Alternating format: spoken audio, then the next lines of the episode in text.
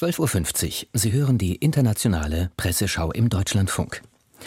Ein Thema ist der Medienunternehmer Rupert Murdoch, der die Verbreitung von Falschmeldungen nach den US-Präsidentenwahlen 2020 durch seinen Sender Fox News eingeräumt hat.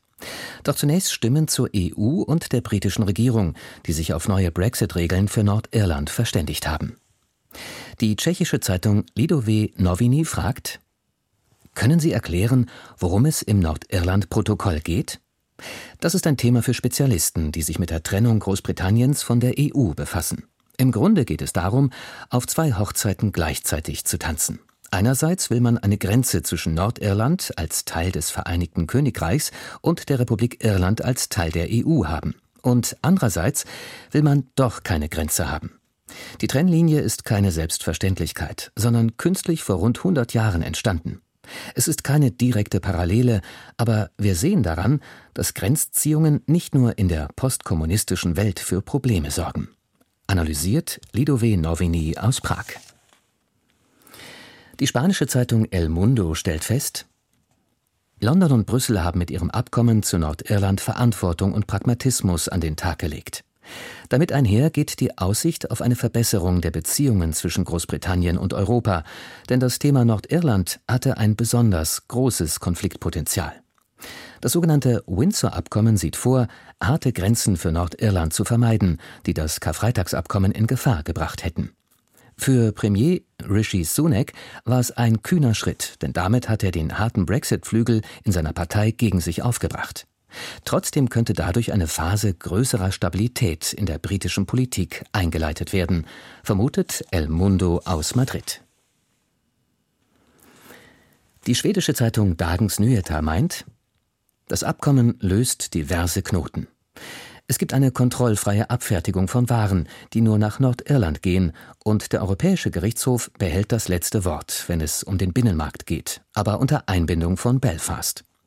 Die EU hat Pragmatismus über Regeln gesetzt, London ist Kompromisse eingegangen. Dass das trotzdem so schwierig war, liegt daran, dass der Brexit das politische Leben in Großbritannien vergiftet hat, und das hat das Vertrauen der EU in London gesenkt. Das Risiko besteht, dass Brexit-Fanatiker und rigide Unionisten erneut für Unruhe sorgen, aber es würde ihnen wohl kaum jemand eine Verlängerung des Durcheinanders danken. Zum ersten Mal seit einer Ewigkeit haben die Briten wieder eine Regierung, die der Wirtschaft den Vorrang vor Illusionen gibt. Das Abkommen stellt einen Wendepunkt dar. Notiert Dagens Nyheter aus Stockholm. Die niederländische Zeitung Der Volkskrant sieht es so. Für die Kontinentaleuropäer, die das Abdriften des Vereinigten Königreichs zunächst mit Schrecken, dann mit Wehmut und schließlich mit Mitgefühl beobachtet haben, ist die Einigung eine hervorragende Nachricht. Sie ebnet den Weg für die Wiederherstellung einer konstruktiven Beziehung. Dafür war es höchste Zeit. Denn seit mehr als einem Jahr befindet sich der Kontinent, Großbritannien eingeschlossen, in einem fundamentalen Konflikt mit Wladimir Putins Russland, das die Ukraine verwüstet und die europäischen Demokratien auf eine harte Probe stellt. Hebt der Volkskrant aus Amsterdam hervor. Die chinesische Zeitung Chiafang Ribao, ein Presseorgan des Kommun der Kommunistischen Partei, gibt zu bedenken, zunächst muss da Zunächst muss noch das britische Unterhaus darüber abstimmen, wobei die Resonanz auf diese Einigung dort aber sowohl bei den Tories als auch bei der oppositionellen Labour-Partei überwiegend positiv zu sein scheint.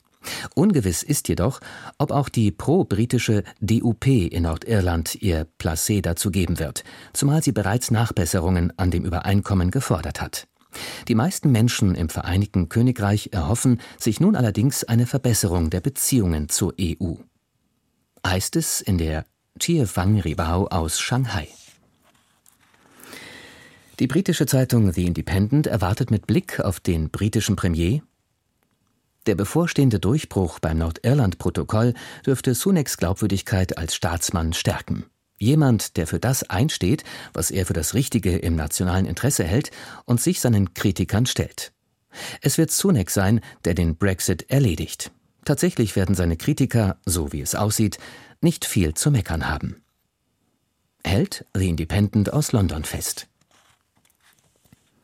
Die britische Zeitung The Times bilanziert die bisherige Arbeit des Regierungschefs. Sunak ist zwar erst seit vier Monaten im Amt, aber er erweist sich bereits als äußerst effektiver Premierminister. Bislang ist es ihm gelungen, die beiden größten Schlamassel zu beseitigen, die seine Vorgänger hinterlassen haben.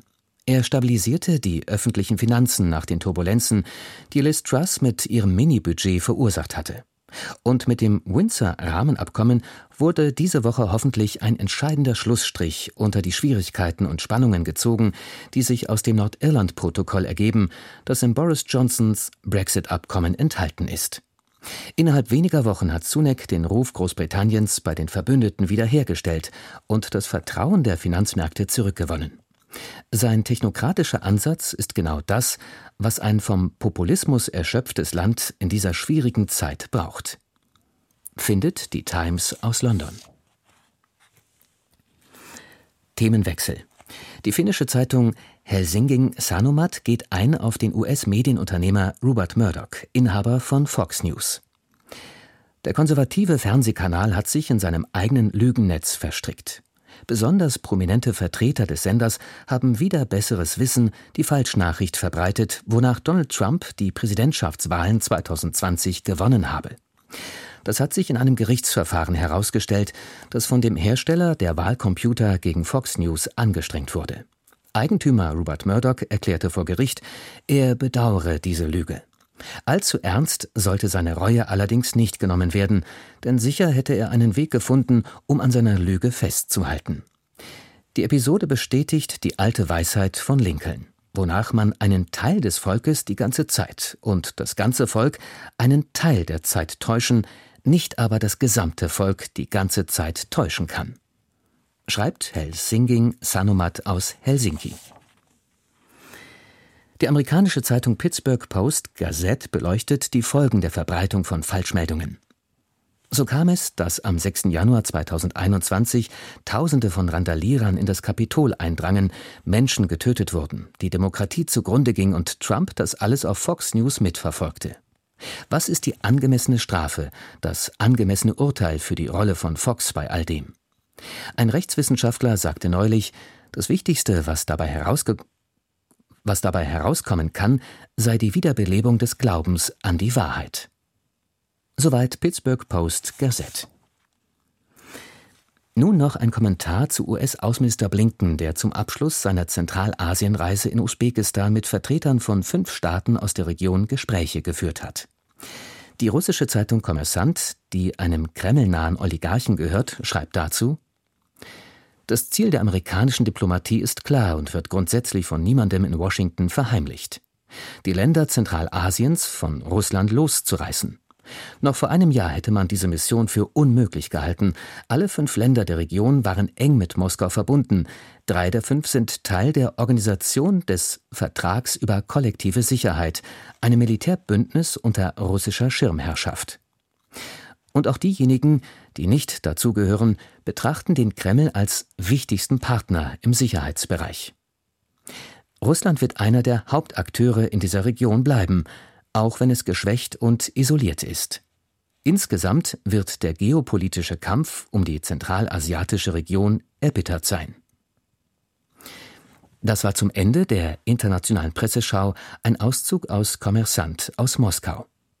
Die Redaktion der Sendung hatte Jan Altmann.